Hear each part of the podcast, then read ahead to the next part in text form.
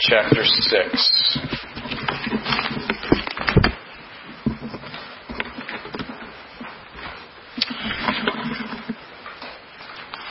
Kids, how would you like to be a legal pirate? Sir Francis Drake was one of many Englishmen who became famous during the reign of Queen Elizabeth, Queen Bess. He sailed around the world. He crossed the Atlantic many times. He was involved in numerous sea battles in various parts of the world. 2 times he was a member of English Parliament. And perhaps most famously, if you studied your history books, he defeated the Spanish Armada in 1588, which basically preserved Protestantism in England. There are many well-known stories about him, but one of his premier and most well-known titles was as a privateer. A privateer was basically somebody commissioned by their government to attack ships that were enemies of that nation's government. And so he was virtually a legal pirate. And there's stories about him and his bravery. He insisted on finishing bowling games on his ship, even though the Spanish Armada was in sight. He wanted to finish his game. He spread his coat over a muddy puddle so the Queen could walk over it without getting her feet wet. One time he tried to claim California as a British possession. But not so well known, but perhaps significant in understanding what a interesting character this guy was, to say the least, was a prayer that he wrote, which in Anglican churches in England is still used in their churches today, and it sums up really the theme of what we're going to talk about today. Here's the prayer that he wrote. O Lord God, when thou givest to thy servants to endeavor any great matter, grant us also to know that it is not the beginning, but the continuing of the same, until it be thoroughly finished, which yieldeth the true glory. Through him who for the finishing of thy work laid down his life for us, our Redeemer, Jesus Christ. Amen. And so what Drake was saying there, as one of his many talents, writing prayers, I guess, was that there were great works which had to be attempted. And perhaps as he was writing that, maybe he was thinking of another dangerous sea voyage that he would have to take, or another task that the Queen gave him. We don't know. But his point was, what matters is not so much the beginning. Important as that obviously is, we all need to start, don't we? Sometimes getting started is the hard part. But what is really important is continuing and carrying on until the thing is thoroughly finished. Most of us recognize this picture, and we're challenged by that. You might start a puzzle and peter out after a little bit and say, all right, I'm tired of that. How many of you ever tried to learn a new language? It's hard to stick to it. Or trying to lose weight. Or painting a picture. Or a yard project, or reading a long book that, this is a classic that everybody says, I need to read this, so I'm going to read it and get through the first couple chapters and that's it, right? Or starting a business, or opening a shop, or building a house. And we have that initial burst of enthusiasm and excitement of something new. And as we continue in it, that energy kind of seeps out of our souls, doesn't it? Because you reach hard grinds of carrying on and days and weeks and years and pretty soon that's just nothing but a memory of something you tried to do. But that cannot be true with the Christian life. You cannot have that same kind of attitude of the Christian life. And that's what the point of our passage this morning is all about in Hebrews chapter 6. Hebrews chapter 6. And last week, we looked at the idea of not staying in the nursery, the spiritual nursery. Not staying on as a baby, but persevering and continuing and growing to the point where we're able to share Christ with others and help them grow as well. And the writer in the book of Hebrews in chapter 5 and verse 11, he has to kind of bend down and say, okay guys, you're not where you need to be. There's a problem here. There's a pothole that you are stuck in that you need to get out of so you continue on your path of Christian discipleship in Jesus Christ. And he says that pothole is how you respond to the Word of God. You're getting a little testy to the Word of God. You're becoming resistant to the Word of God. He says, I have things I want to teach you about Christ's priesthood. But it's like I got to teach you the ABCs again. You're not there yet. You're not ready yet. And it's not because I haven't taught you the ABCs. I've taught you. I laid the foundation. You should be ready, but you're not. And verse 12, he says, from the time you ought to be teachers, you have these that want to teach you again, which be the first principles, the elements, the basics, the A to Zs, the ABCs of the oracles of God. You need milk and not of strong meat. You're grown up. You need to eat meat and stop drinking out of bottles, is what he said. Get out of the spiritual nursery.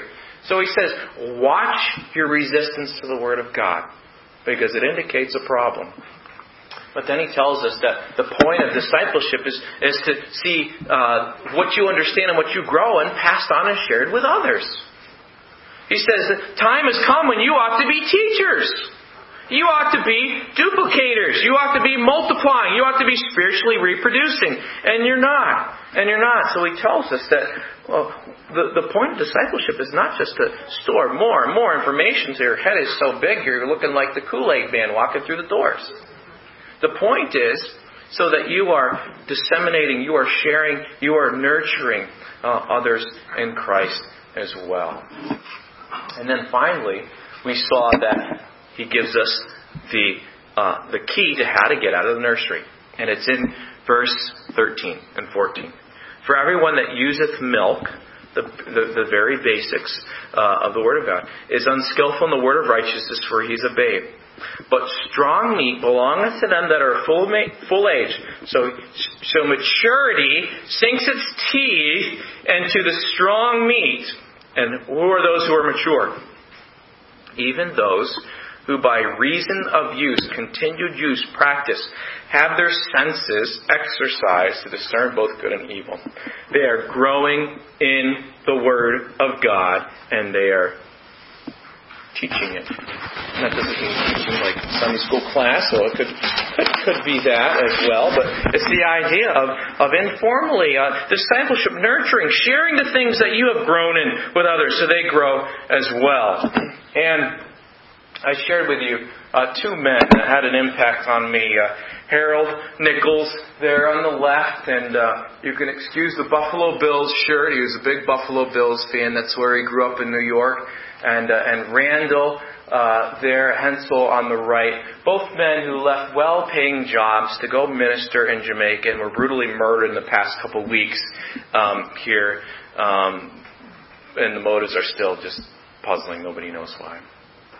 But people who I feel the Lord said as they entered into His glory, well done, thou good and faithful servant. And people to me who are illustrations of what this passage is talking about.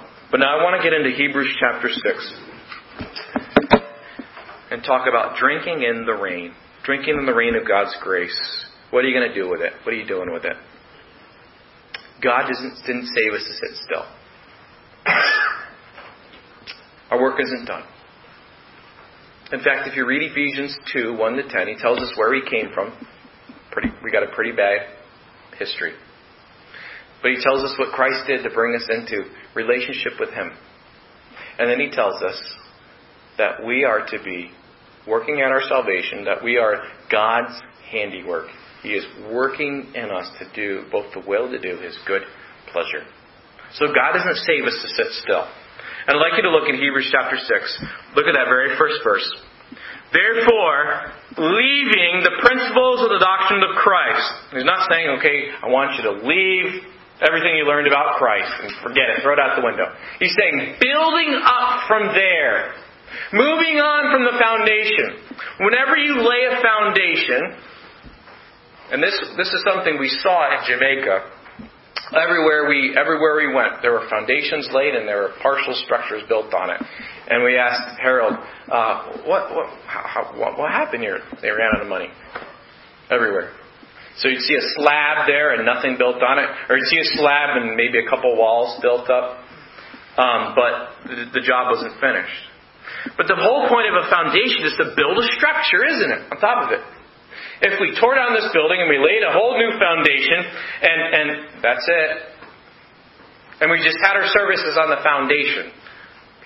We'd be silly. We'd be foolish.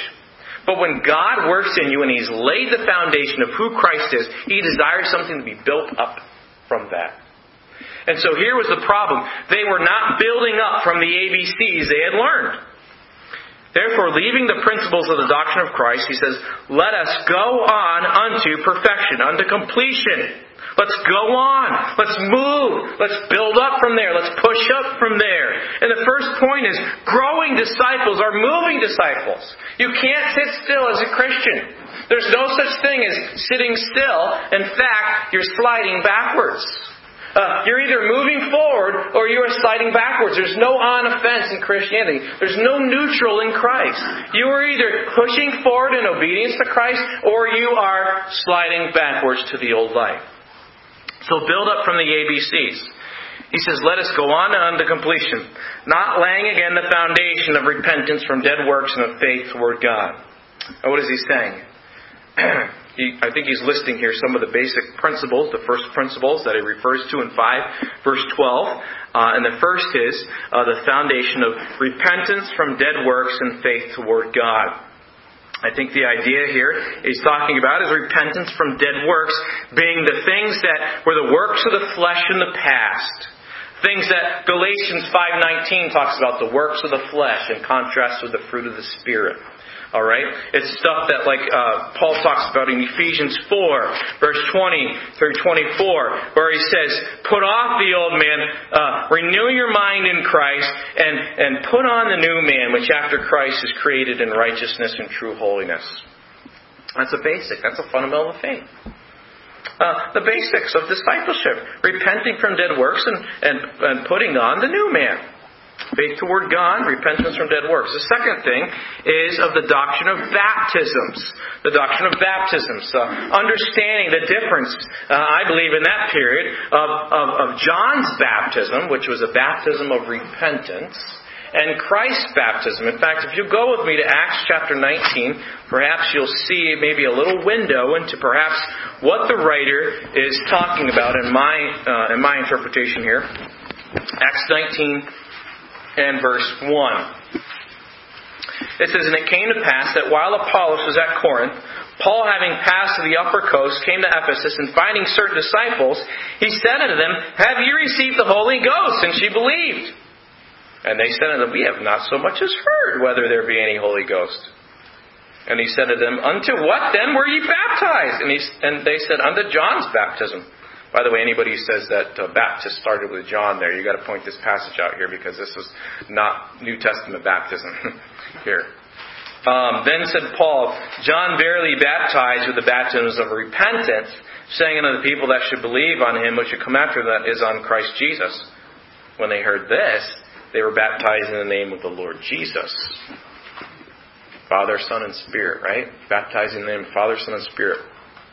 And when Paul laid his hands upon them, the Holy Ghost came upon them, and they spake with tongues and prophesied. I think he's talking about instruction, about what it means to be baptized as a believer and what that symbols in Christ and the laying on of hands that he says in the next verse in Hebrews chapter 6. Doctrine of baptism, the laying on of hands, is the receiving the Holy Spirit. And he says, and of resurrection of the dead and of eternal judgment. The truth that every person who has ever lived will live eternally in one place or the other. There is a resurrection, the resurrection of the just and the resurrection of the unjust. The resurrection of those who are in Christ and the resurrection of those who are under condemnation. All of us have souls and spirits that live eternally, don't we? The question is, where are we going to live? And so that's the next part.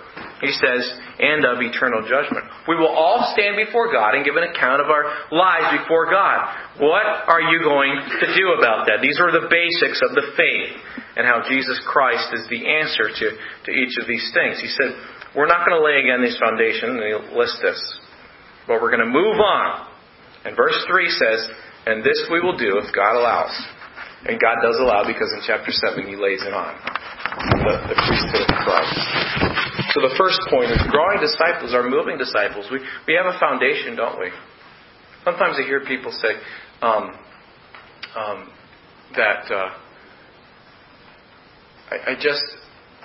can we just keep it simple? And in the part I understand if people want to say, can we keep the truths of God simple? Because they want to be able to understand and grow further in that. But if you want to just keep it simple in the aspect that you don't want to press your thinking, then I don't think that's a good place to be. I don't know if you understand what I'm saying there or not, but sometimes we can use that to say, well, I don't have much education. Can we just keep it to the basics as an excuse for not wanting to press into what the Word of God really says? And don't be like that. Press into it. Stretch your mind. Doesn't mean everybody needs to have a PhD or a master's, but let's think about the Word of God. He's given us passages here so for our good. So growing disciples are moving disciples. But secondly, growing disciples are listening disciples. Are listening disciples, because now he's going to give us a warning, and this is the debated passage in the scriptures here. This is very difficult for some people to understand and swallow. And I have to be honest with you, I've had different positions on this passage, and I think I changed it again this week. You know, if you always have the same positions about everything in Scripture that you've always had, I don't think you're growing. I understand you can be stubborn about certain things and not want to change. But honestly, none of us have arrived at a perfect understanding of the Scriptures, have we? And there are things that I believed before that I think, but this verse says that. This is a passage that sometimes people who are Arminians take to say that you can lose your salvation. If you don't know what that term Arminians is, you're probably better off. All right, we don't need to go into that. There are people who say, well, this is a picture of people who were never really truly believers. And so when the testing came, it proved they were not really genuine believers. There's another group of people who say, this passage here, and you're saying, well, what? What are you talking about? Well, the verses I'm going to read here in a minute, so hang on, is a passage talking about people, Christians, who can lose their rewards. Who can lose their rewards. And I think that's the worst interpretation of this. That's the most It just really doesn't wrestle with the text. This is talking about salvation. Look in verse 9. But beloved, we are persuaded better things of you and things that accompany salvation. So this is talking about salvation. There is another group that says this is a hypothetical situation. And that's me too, unfortunately. I was in the group that said these were people who are, I'm kind of a hybrid here. It doesn't matter what I think. Let's see what the Word of God says here. All right? Growing disciples are listening disciples. And what I mean by that is that when the warnings of God come, they are listening to them. As Jesus says many times in Scriptures, take heed, take warning. Pay close attention. He's already said that in chapter 2, verses 1 through 4. He's given them a warning in chapter 3. He's given them some admonitions to fear in chapter 4, verse 1. And now in chapter 6, he's telling them to listen, take heed, take warning. And listen to what he says. Verse 4. For it is impossible for those who were once enlightened, and have tasted of the heavenly gift, and were made partakers of the Holy Ghost, and have tasted the good word of God, and the powers of the world to come, if they shall fall away, to renew them again unto repentance, seeing they crucify to themselves the Son of God afresh, and put Him to an open shame. For the earth which drinketh in the rain that cometh oft upon it, and bringeth forth herbs meet for them by whom it is dressed, receiveth blessing from God. But that which beareth thorns and briars is rejected, and is nigh unto cursing, whose end is to be burned. He says it's impossible. There's something here that is absolutely impossible, and it's impossible to turn away from Christ utterly and to come back. Look what he says here, and he describes those who were, first of all, once enlightened. Once enlightened. Chapter 10, verse 32.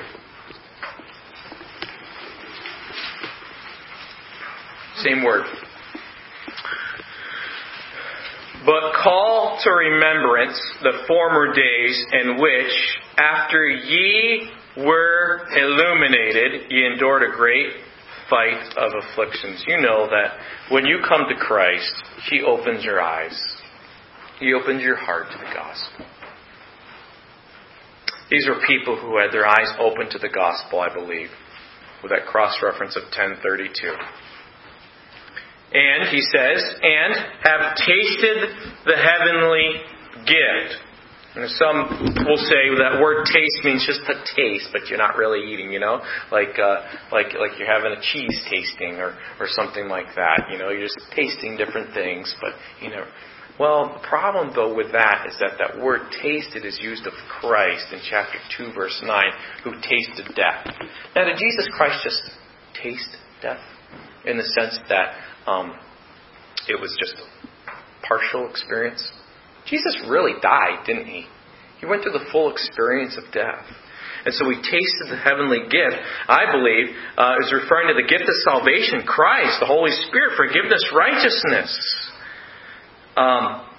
This is the idea of a full meal, not just like wetting your tongue with something here. And then he says, and were made partakers of the Holy Ghost. That's a word that means shared in the Holy Spirit. And it's a word that's used in chapter 3, verse 1, where he talks about them as believers, and he says, partakers of the heavenly calling. No doubt these people were saved. And then he says in chapter 3, verse 14, for we are made partakers of Christ, if we hold the beginning of our confidence steadfast unto the end. In other words, a true believer perseveres to the end. It is eternal security because God completes the work that He's begun till the day of Jesus Christ. He will continue in the faith fully and finally till the end. Doesn't mean there's not going to be ups and downs in the path. So the fact that he says in chapter 6 he shared in the Holy Spirit, he's talking about indwelt with the Holy Spirit. Then he says, he tasted, and by the way, you're allowed to disagree. It's okay. As long as you can prove it from Scripture. Then it says, he tasted the goodness of the Word of God. I'd like you to turn over to 1 Peter chapter 1, verse 25. Tasted of the goodness of the Word of God. It's the same word used there about tasting the heavenly gift. But he's not talking about like my 2-year-old daughter does when she's testing out her food. She licks it, you know, decides if she wants it or not. I'm not talking about that kind of tasting. 1 Peter 1, verse 25. But the word of the Lord endureth forever, and this is the word which by the gospel is preached unto you. Wherefore, laying aside all malice and all guile and hypocrisies and envies and all evil speakings, as newborn babes, desire the sincere milk of the word, that ye may grow thereby, if so be ye have tasted that the Lord is gracious. He quotes from Psalms there. This is talking about filling your mouth and a meal on the goodness of God in Christ. Tasting the goodness of the Word of God. And then he says, and the powers of the world to come. The powers of the coming age. I'm not sure exactly what that means. Perhaps that's referring to some of the sign gifts that refers to in chapter 2, verse 3 and 4, where he says, how are we going to neglect so great salvation, which was confirmed to us? Verse 4, chapter 2, God also bearing the witness both with signs and wonders and with diverse miracles and gifts of the Holy Ghost according to His will. In other words, they had seen God's Spirit work in some miraculous ways here. The powers of the coming age. And I say all that to say, I think the situation he's speaking of is somebody who knows Christ, who really does know Christ. But look at the warning here. This is where the difficulty is. Verse 6. If they should fall away, to to renew them again unto repentance. They have embraced all this, and if they fall away from that, to renew them again unto repentance is impossible. Seeing they crucified in themselves the Son of God afresh and put him to an open shame. And all those of us who believe in eternal security, that no one is taken out of the Father's hand, but say, absolutely right to that. What do you mean? Well, to not have Christ does not guarantee any security here. Here's what he's saying here. This word that he's used to fall away is a word where we get the word, idea of apostasy. It's a Greek word, apostasia. It means to turn away from the way of Christ.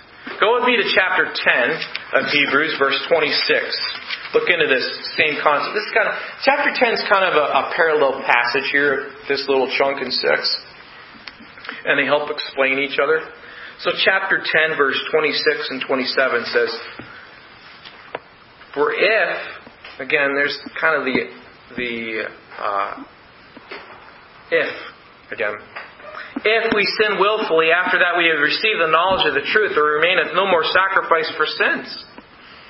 And he says, even under Moses' day, they took that seriously. How much more serious under Christ who shed his blood? And look what he says in verse 35. Cast not away therefore your confidence, which hath great recompense of reward. For ye have need of patience, that after ye have done the will of God, ye might receive the promise.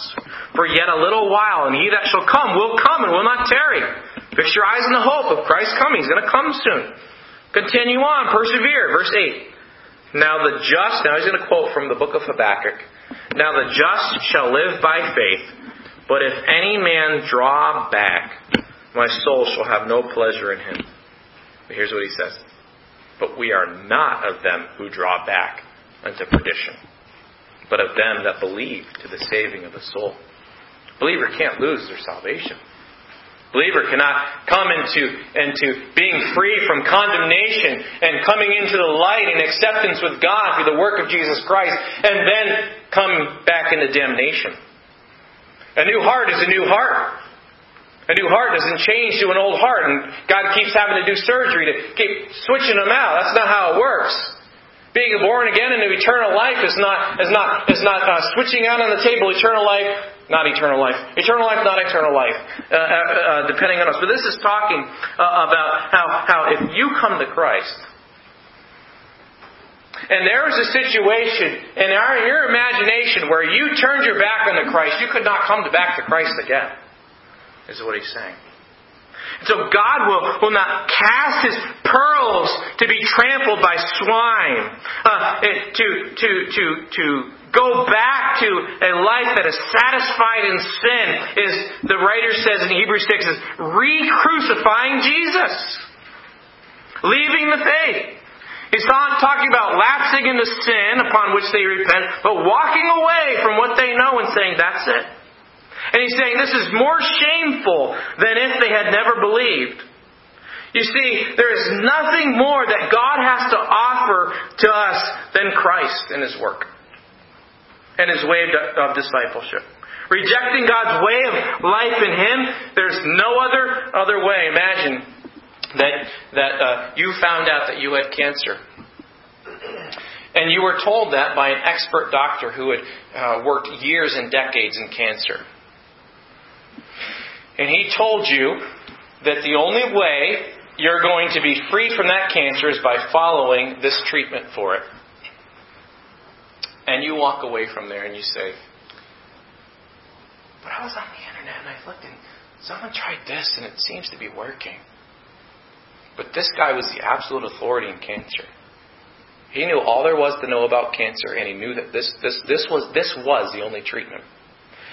Now for me to think that this guy said something that, maybe it works and maybe it doesn't, but I'm going to try this, is to reject him, isn't it? It's to reject it. And to go my own way would be such a foolish thing to do. And I think that's what the writer of Hebrews is saying. He's saying his point is, folks, look to Christ. There is no other way. Walk in Him. Continue in Him. If it were possible for you to walk away from Him, there would be no other hope. He is the only hope. And he's saying, you reject God's way of life in Him would be such a foolish thing. And he is warning those who may be tempted to go back to Moses' law and Judaism, to what Jesus Christ already fulfilled and said is finished, would be a frightening end. And he's telling them that to turn away from everything they found in Jesus would be to turn away from their only hope. And so his point is, if this were possible, for you to turn away from Christ, and I don't think you are those who would draw back, he's saying. You are those who continue to the end. But if it were possible to turn away from Christ, there is no coming back. There is no coming back. To turn away from what you knew. And that's why I think it's a hypothetical situation, but with a little hybrid here, all right, a little disclaimer. He's saying, so walk in Christ and the new covenant, walk in holiness, walk in Christ, obeying what He's commanded. There are only two ways to live. Christ is all, no other masters. If you walked away, you may prove, however, that you weren't real disciples. Now, perhaps there are people there that might be thinking through some of the things he listed. Okay, once enlightened, tasted the heavenly gift, made partakers of the Holy Ghost, and they were only interpreting that by their experience. Like a man named Simon. Go with me to Acts chapter 8. Acts chapter 8. Because this is kind of where I also lean into, there's a possibility that in that audience, maybe there were people who were going along and had, by being connected with the congregation, had heard some of these things, had observed some of the things, but it wasn't real in their life.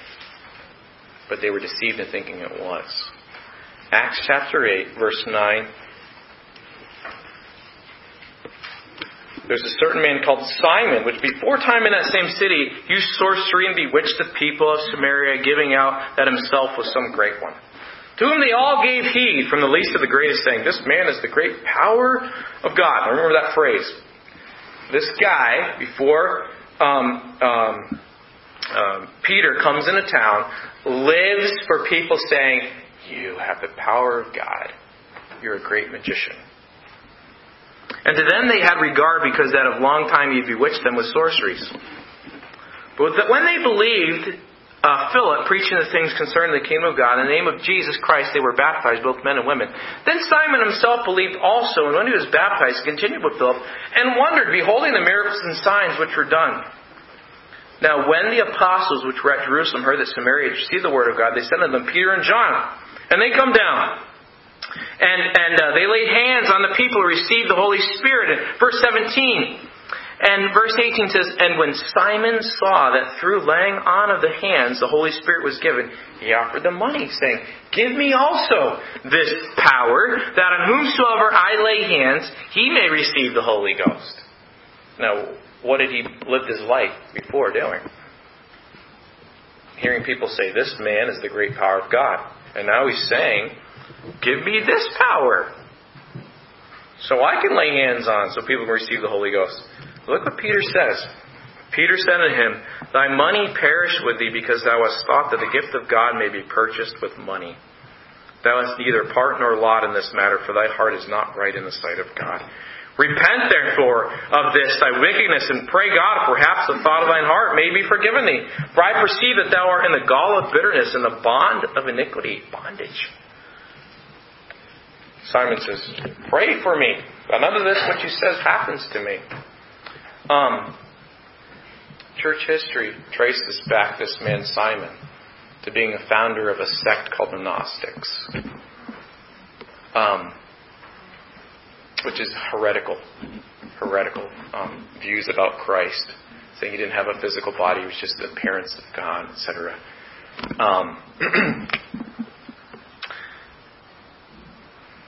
I can't put my finger and say that I know absolutely certain that Simon was an unbeliever. But I'll tell you what, if church history is correct, this man had tasted. He there were some things that he grabbed assent to, but it didn't seem like he received a new heart.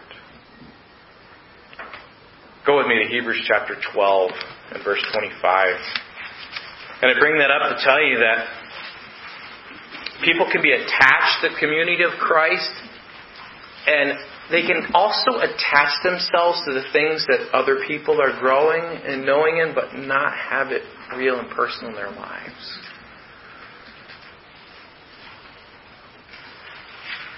The old preacher at First Baptist in Dallas, Walter Criswell, said that he thought 90% of people in the pew are not truly born-again believers. I don't know how you would say a statistic like that, but I do think there is a greater point that there are probably people in the pews who do not know Christ, who have been coming to church their whole lives even. This is a warning to us. Look what Hebrews 12, verse 25 says. See then that refuse not him that speaketh, Jesus, who speaketh better things in the new covenant. For if they escape not who refused him that spake on earth, how much more shall not we escape if we turn away from him that speaketh from heaven? You know, the illustration of this is in John chapter 6. In John chapter 6, where Jesus has a great multitude of disciples following him. A large crowd in verse 24. And Jesus goes in a boat and goes to the other side of the lake. And people, the crowds are looking for him. And John 6:25 says, and when they found him on the other side of the sea, they said unto him, Rabbi, how'd you get here? When camest thou hither? Jesus answered them and said, Verily, verily, I say unto you, ye seek me, not because you saw the loaves, but because you did eat of the loaves and were filled. He says, you're here because you want to be fed again. And then he kind of gives them a side warning here. He says, labor not for the meat which perisheth, but for the meat which endureth unto everlasting life, which the Son of Man shall give unto you, for him hath God the Father sealed. And he begins a discussion with them. And Jesus says, I am the bread of life. And they kind of scratched their heads. And verse 41, the Jews then murmured at him because he said, I am the bread which come down from heaven. I said, wait, we know who this Jesus is. He grew up in Nazareth. Jesus, I am the bread of life, verse 48. And Jesus then says something very hard in verse 51. I am the living bread which came down from heaven. If any man eat of this bread, he shall live forever. And the bread that I will give is my flesh, which I will give for the life of the world. He's talking about his body being broken at the cross. And they're like, how are we going to eat this man's flesh? This is strange. And Jesus doesn't back up and say, okay, that was too strong. Look what he says in verse 53. Then Jesus said unto them, Verily, verily, I say unto you, truly, truly, except ye eat the flesh of the Son of Man and drink his blood, ye have no life in you. Whoso eateth my flesh and drinketh my blood hath eternal life, and I will raise him up at the last day. For my flesh is meat indeed, and my blood is drink indeed. He that eateth my flesh and drinketh my blood dwelleth in me, and I in him. He's talking about receiving what Christ will do, his work, embracing all of Christ. And verse 66 says, verse 60 says, many therefore of his disciples, when they had heard this, said, This isn't hard saying, who can hear it? And Jesus, verse 61, knew in himself that his disciples murmured at it. He said to them, Does this offend you?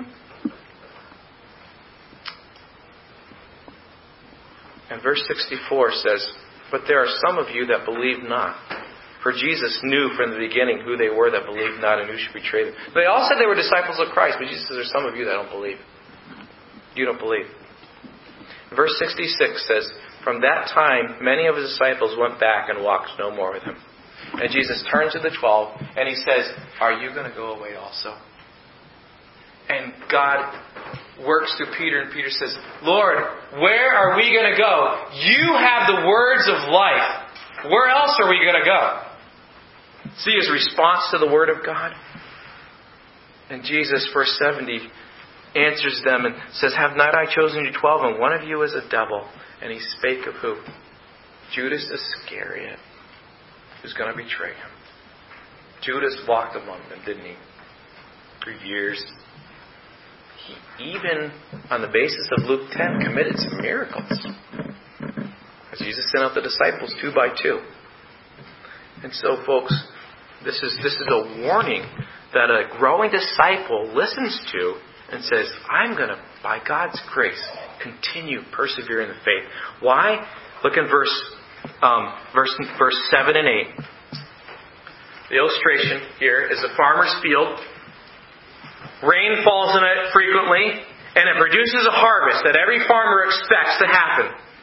And a field is blessed by the continual care of the farmer. Then imagine another field right alongside of it. Same rain falls upon that field. And that field grows thorns and thistles. And that farmer curses and burns that field. I think this point really ties up the point of that passage in Hebrews 6. God's Word can fall. Is your heart good ground? Is your heart good ground? There is no other hope but Christ and the way of Christ. Are you following? Are you persevering? And I want to tell you now, finally, here in closing, growing disciples are rewarded disciples. Verses 9 through 12. But beloved, we are persuaded better things of you, and things that accompany salvation through, though we thus speak. For God is not unrighteous to forget your work and labor of love. He, God, notices, which ye have showed toward His name, and that ye have ministered to the saints and do minister. And we desire that every one of you do show the same diligence to the full assurance of hope unto the end, that ye be not slothful, but followers of them who through faith and patience inherit the promises. Growing disciples are rewarded disciples. He wants to make sure that they are going to continue in Christ. In verse 9, we're persuaded better things of you. He's telling them, there is no other hope than Christ. Continue, walk in His ways. If you walked away from Him, and you couldn't if you were in Christ, you couldn't walk all the way away from Him. But if you did, you would fall away to where you could never return again. There is no other hope. Press on. He encourages them. He says, beloved, I'm confident. There's better things about you. He says, your fruit is blossoming, and God sees it and is pleased. And verse 10 says, God is not unrighteous to forget the work and labor of love which you have showed toward His name. Now, how did they show toward His name? Well, they did it for other people. But you know what? When we do things for other people in the name of Christ, we do it for Him. So he says, don't stop. Continue bearing fruit. Don't get lazy. Continue to the very end. Correct your course. And continue growing to your last breath. The song says, I have decided to follow Jesus. I have decided to follow Jesus. I have decided to follow Jesus. No turning back. No turning back. He that has begun a good work in you will complete it to the day of Jesus Christ. Believers, Christ will hold you fast. But perhaps there's folks in here who are playing a game. You are attached to the body of believers in a certain sense, but your heart has never been regenerated. You have the same old path. You're just like a swine who's taken a bath.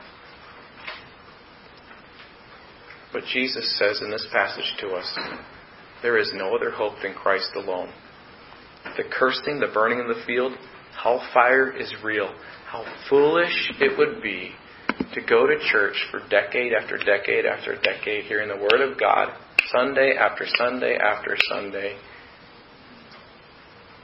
and go to eternal end. How sad and how foolish that would be. How joyful, how wonderful it would be for you, who the Holy Spirit is prompting, to come to Jesus today and say, enough of this game. I can't do this anymore. And to come to Christ today. Every head bowed, every eye closed.